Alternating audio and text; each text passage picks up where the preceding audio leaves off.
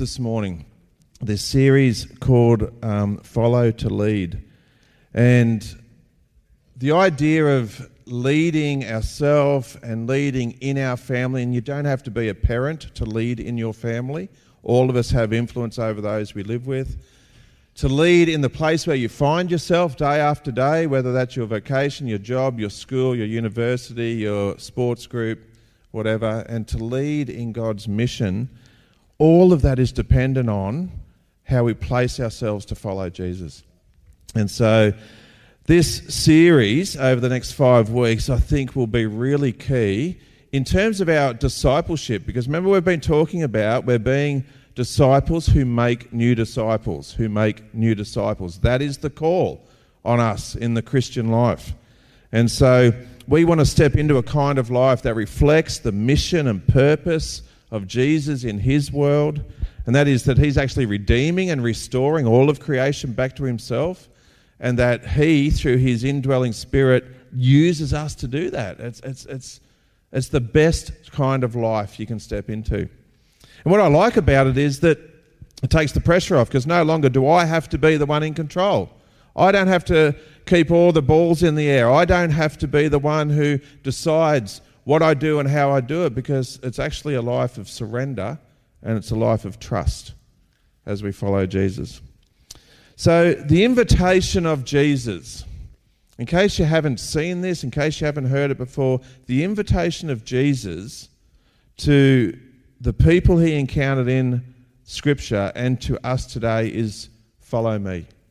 That's his invitation, follow me. In fact, there's nowhere recorded in Scripture where Jesus says to someone, this is what you need to do to become a Christian.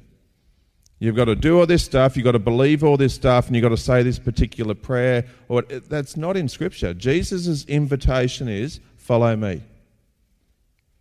And it's an invitation that I want us to consider, because he's asking that of each of us this morning, regardless of where you are and your history in church or in Christianity, or this is the first time you're hearing it.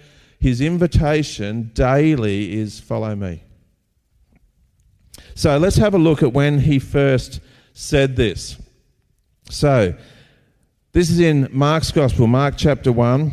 And as Jesus walked beside the Sea of Galilee, he saw Simon and his brother Andrew casting a net into the lake because they were fishermen. Come follow me, Jesus said, and I will send you out to fish for people. And at once they left their nets and followed him. And then he had gone a little further and he saw James, son of Zebedee, and his brother John in a boat preparing their nets. And without delay he called them, and they left their father Zebedee in the boat with the hired men and followed him. Now I've heard this a few times in my life, and I've read this quite a few times, and I've always had this question. Why would they? So here's some guys earning a living. Here's some guys who are fishermen. They know how to fish. And this guy comes along and basically just says, follow me, and they do. Why? That doesn't make sense to me. Imagine you in your context. You're in your place of work, your place of study, and someone comes along and says, hey, follow me. So when we dig into the story a little bit, this is not the first time these guys encountered Jesus.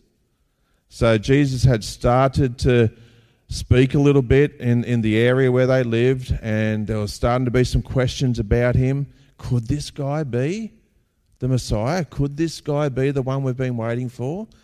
He's starting to say a few things that are making sense, and, and there was people who were just starting to have an interest in who Jesus was. But here's these guys, we don't know how old they are, but potentially young men. I always laugh a little bit that when we often see paintings and pictures of Jesus and the disciples, they're, they're middle-aged men. That's probably unlikely. Um, you know, particularly John, you know, the disciple John, he, he wrote his letter, you know, either eighty or ninety A D. So that, that's at least, you know, fifty, sixty years after Jesus lived. So he would have been pretty young when he was hanging out with Jesus. Anyway, so these guys grew up in the in a Jewish home, in a Jewish area, and so part of their training as young men that they had to um, they had to learn the scriptures. They had to get to a point by the time they were about twelve or thirteen years old where they were then tested on their knowledge of the Torah, the first five books of that are in our Bible.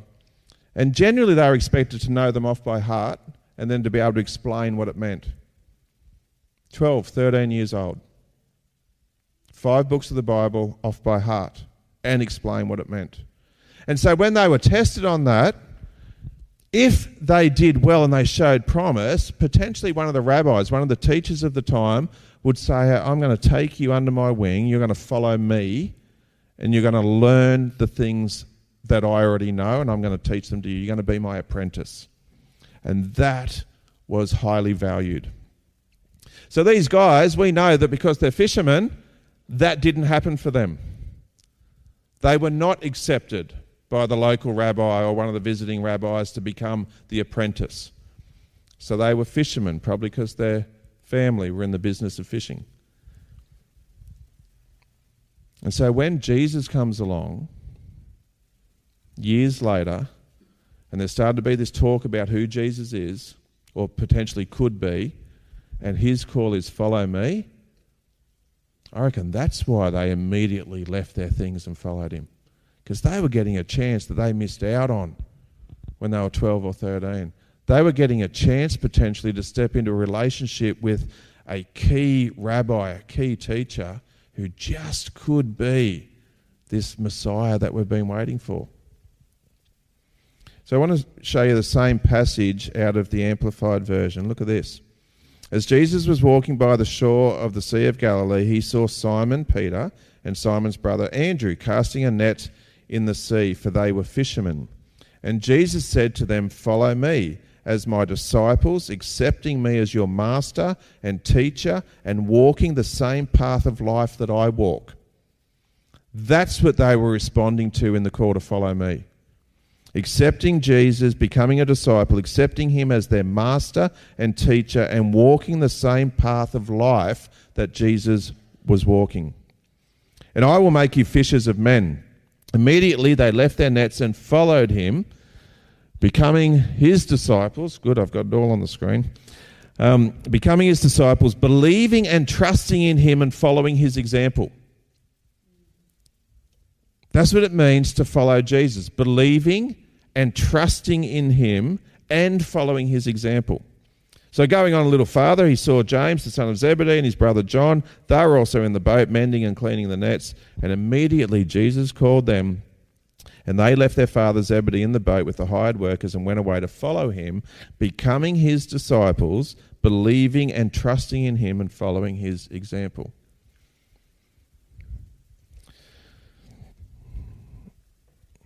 Many years ago when I was slimmer and fitter and teaching P E.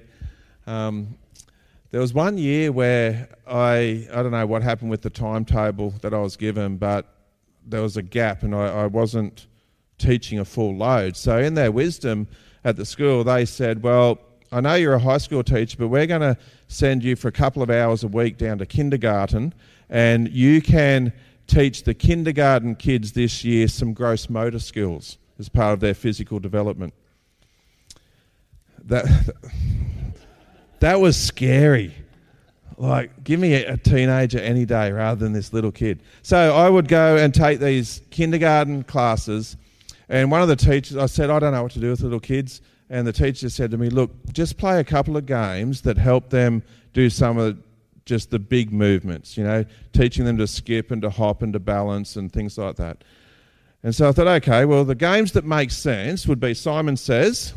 So here I am demonstrating something, Simon Says, and they're all doing it. And so I thought that would make sense. So I started playing Simon Says with these kids. But this is what I noticed. So I might say, Simon Says, put both hands in the air, and all the kids put both hands in the air.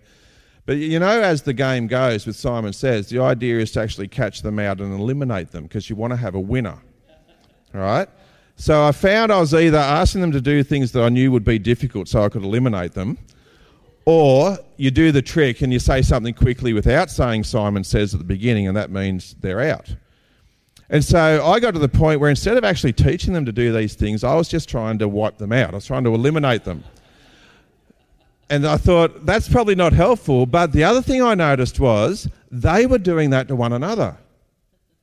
So all of a sudden, instead of being concentrating on learning how to do these things, they were keeping an eye on one another and wanted to point out when someone else was at fault. And wanted to tell me when someone else was at fault. And when someone was at fault, they quickly tried to change what they were doing so they wouldn't be out, which pr- prompted them to actually be dishonest. And I found that became a very funny dynamic.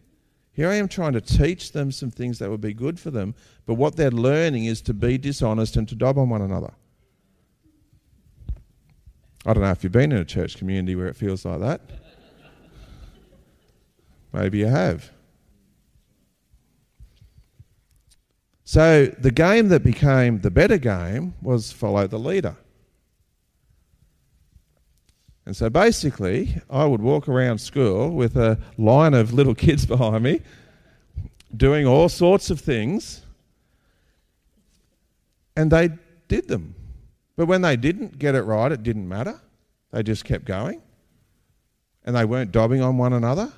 And then I found they were actually encouraging one another to do the things that, that I was modelling at the front of the line. I don't know how that would have looked, actually.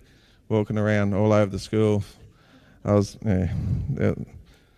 glad I only had to do it for one year.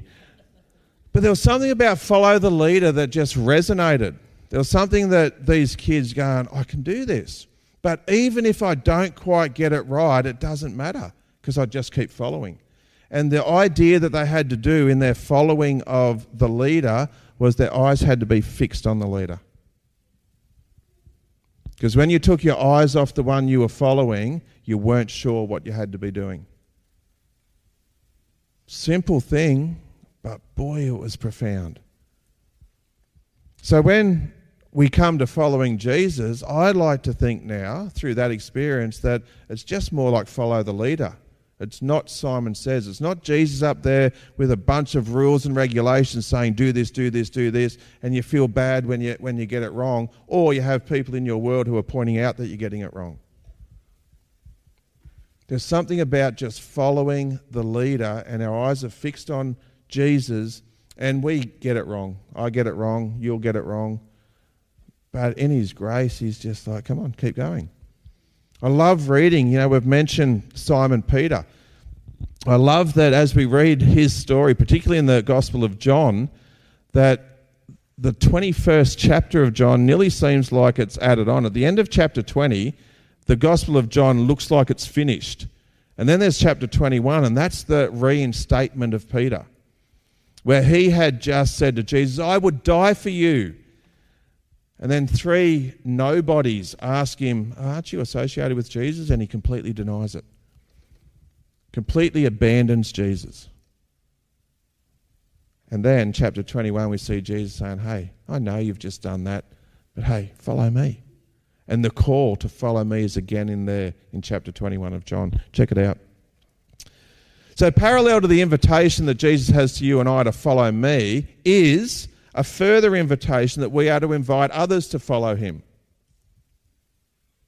We are to invite others to follow Jesus. We know this as the Great Commission.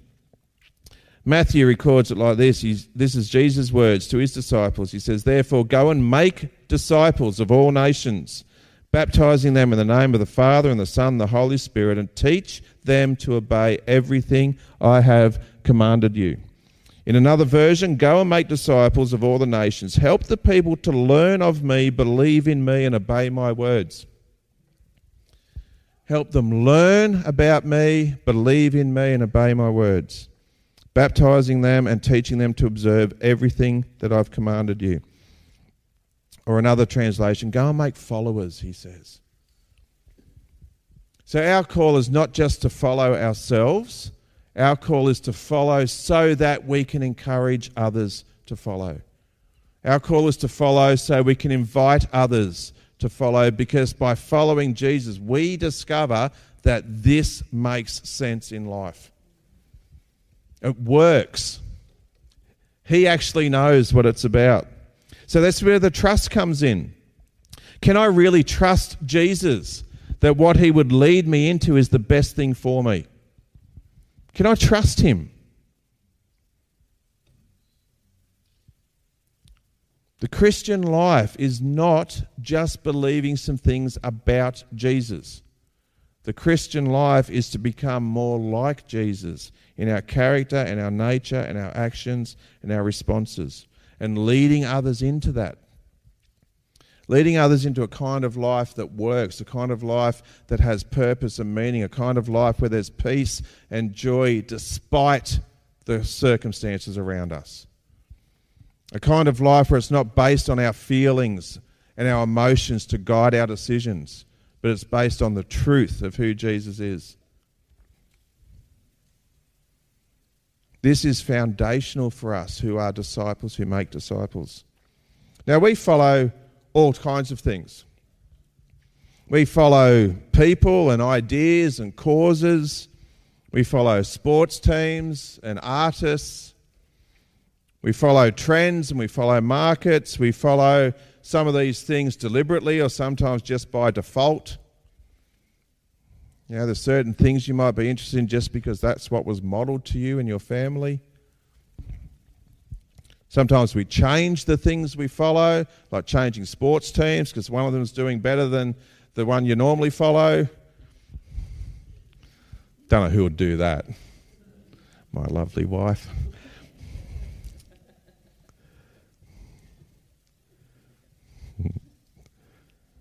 And then we get into this social media age where, you know, the following that people have and actually seek after on platforms like Instagram and Twitter and things like that.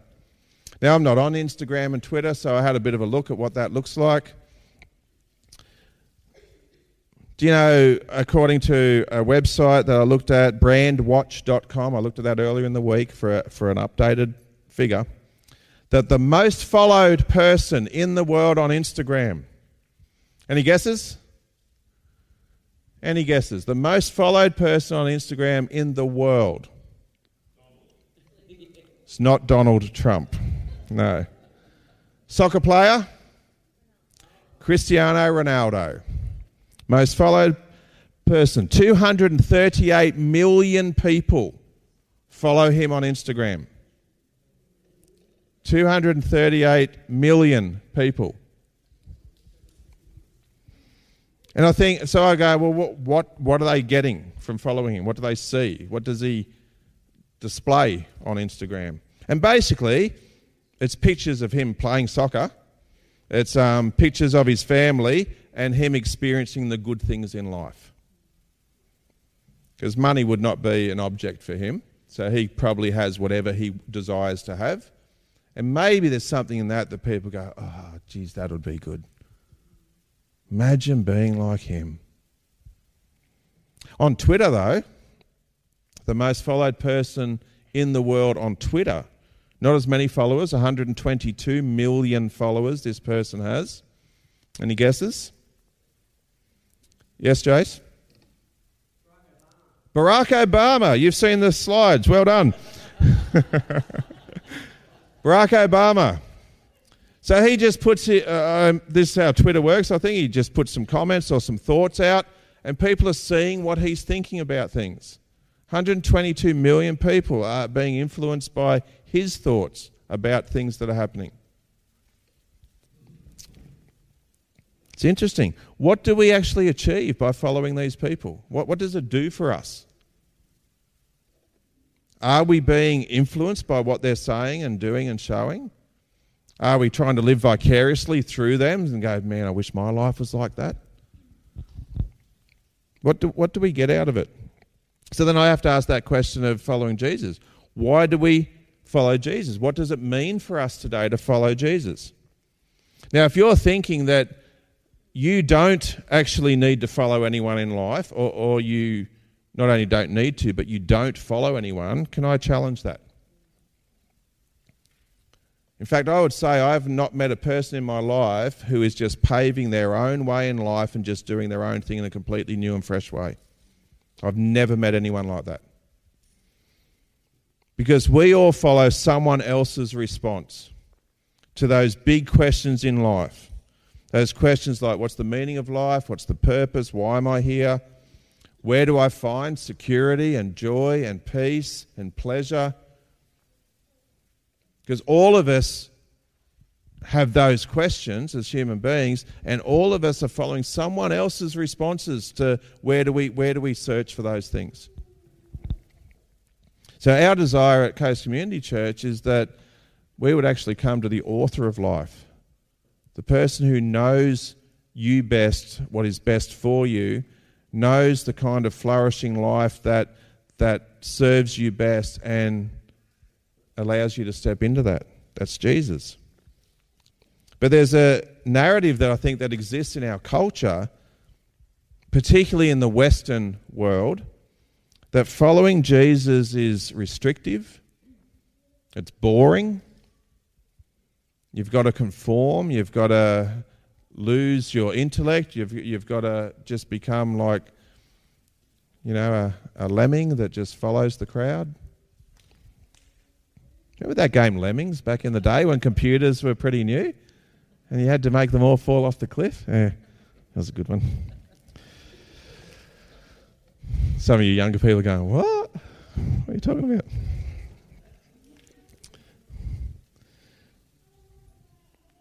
See, when we read the story of Scripture, when we read God's story with people, what we see right back in the beginning is that God created everything and it was good.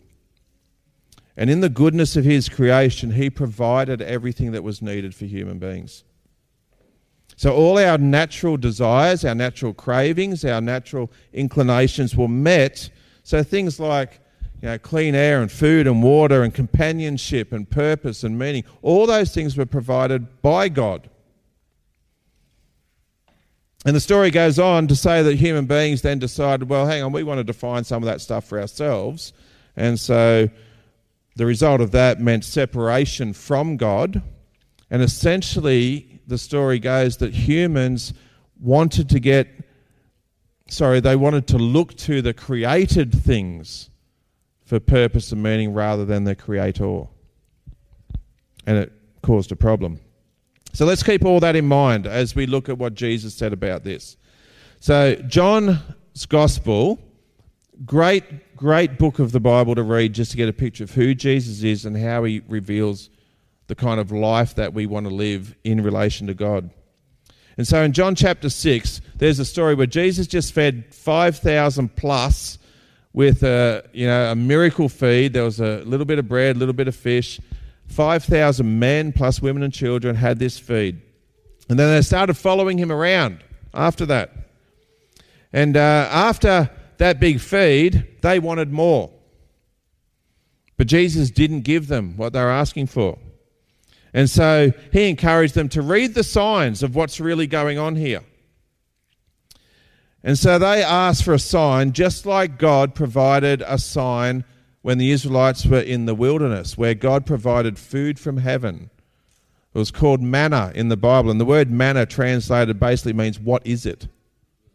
There's this stuff that was on the ground every morning that they could eat. It was a bit like wafer and honey, and it was sweet and it was filling, and it would just appear every morning. God provided for them for forty years.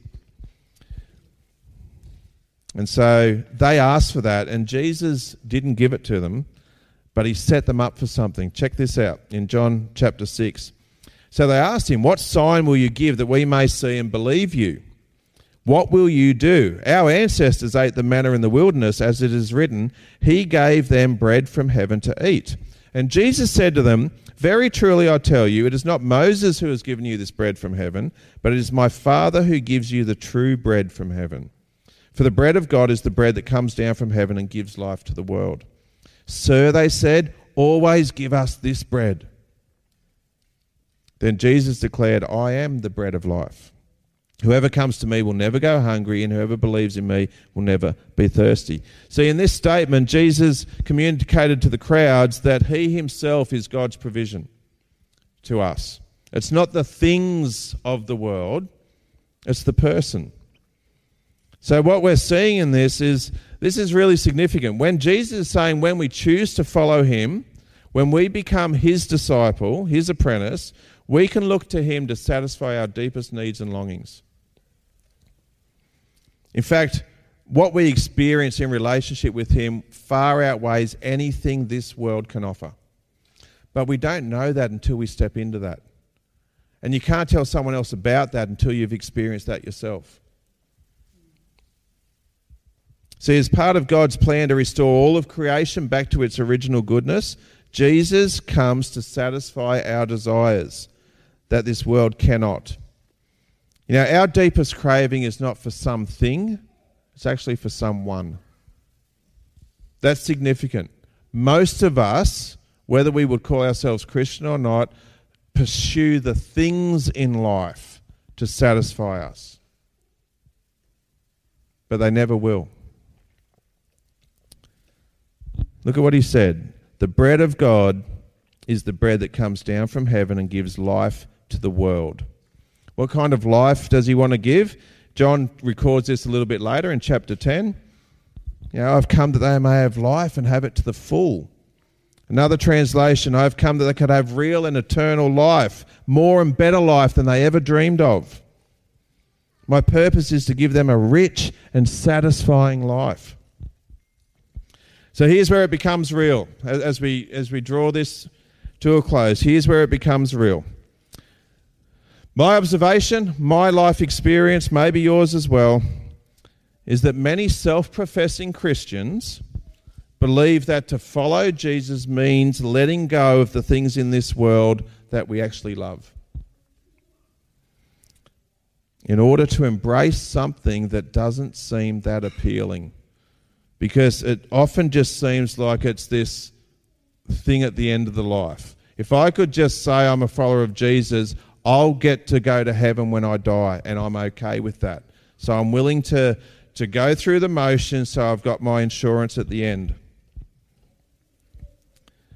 But I think we end up sort of caught in the middle. There's this tension of trying to follow Jesus, but really desiring, if we're honest, the pleasures and experiences and approval of others and the possessions of this world. Deep down, I think we're afraid if we let go of the things of this world, we will miss out on satisfaction.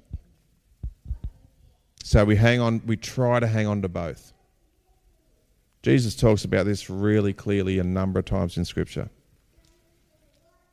And as a result of that, I reckon a lot of self-professing Christians, and this has been a big part of my experience, a lot of self-professing Christians look no different to anyone else in the way we live life.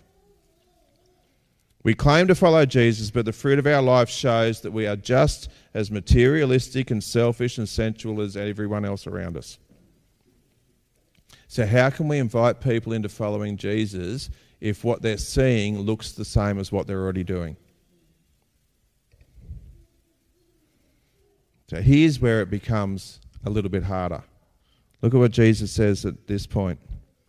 As he was saying all this to them about following him, if anyone wishes to follow me as my disciple, he must deny himself, that is, set aside selfish interests, and take up his cross daily, expressing a willingness to endure whatever may come, and follow me, believing in me, conforming to my example and living, and if need be, suffering or perhaps dying because of faith in me. Wow, that's an invitation. For whoever wishes to save his life in this world will eventually lose it through death, but whoever loses his life in this world for my sake, he is the one who will save it from the consequences of sin and separation from God. For what does it profit a man if he gains the whole world, things like wealth and fame and success, and loses or forfeits himself? For whoever is ashamed here and now of me and my words, the Son of Man will be ashamed of him when he comes in his glory and the glory of the Heavenly Father and of the holy angels. Man, that's confronting. This is more than just mental assent to some things about Jesus. This is a decision to give your life to follow the one who knows what life is truly about.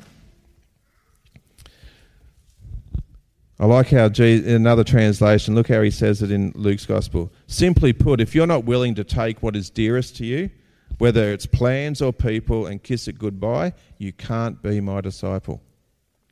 He's not saying you can't as in you're not allowed. He's just saying you can't because it won't work. You can't serve two masters. That's one thing Jesus says clearly. And then he says you can't serve both God and money. And the word he uses in that money is the word mammon, which basically means anything that will give you security and worth and value. And often we think that's money and possessions. See, the fruit and evidence of learning from Jesus or following Jesus is a transformed life. A follower of Jesus is transformed by the indwelling Holy Spirit to become more like the person of Jesus. In practical terms, that means that I would live my life, you would live your life, organising it and doing everything in your life to live as if Jesus was living your life right now. What would Jesus do in this situation? How would he respond? What would he say? That's the type of thing we need to surrender to. When Jesus talks about this further, and he talks about it heaps, he says a disciple is not above his teacher or a bondservant above his master. It is enough for the disciple to be like his teacher. If we just had a vision, a picture of, I just want to be more like the person of Jesus, that would be enough to guide and direct what life looks like. You know, another translation, the point is be careful who you follow as your teacher, because you become like those you follow. You do the things that those you're following, who you are following, do. You think that way. So I'm going to finish with this. How do I know if I'm truly following Jesus? I've just got five questions. I'm going to leave them up for a little bit, so you might want to get them down. How do I know if I'm truly following Jesus? Do I do everything in life with Jesus? Do I actually invite him into what I'm doing? Do I rely on him for his wisdom, for his discernment, for his direction? Am I engaging with his written word? Because that's probably the main way that he can speak to me. Am I seeking to align myself with the mission of Jesus? The mission of bringing all of humanity back into relationship with himself. In that space, do I make disciples by intentionally doing life with people who do not yet know Jesus? Am I modelling to people around me what it looks like to live a life with Jesus? Am I making disciples? Do I live in the reality of the kingdom of God and live out its purposes and values? In other words, do I live as though everything Jesus has said is actually true? Am I engaging with his word to find out what he says is true? And do I seek to actually become like the one I'm following? Do I seek to become like Jesus? Or am I content to say, I believe some things about him, and because I believe those, I think I'm going to be okay when I die? That's not the picture that Scripture paints of what it means to follow Jesus. Am I actually seeking to become more like him? And just like when I was doing Follow the Leader with all the kids, you have to be in proximity to the one you're following to become like them. You have to be in proximity to the one you're following to see and hear what they're doing and saying.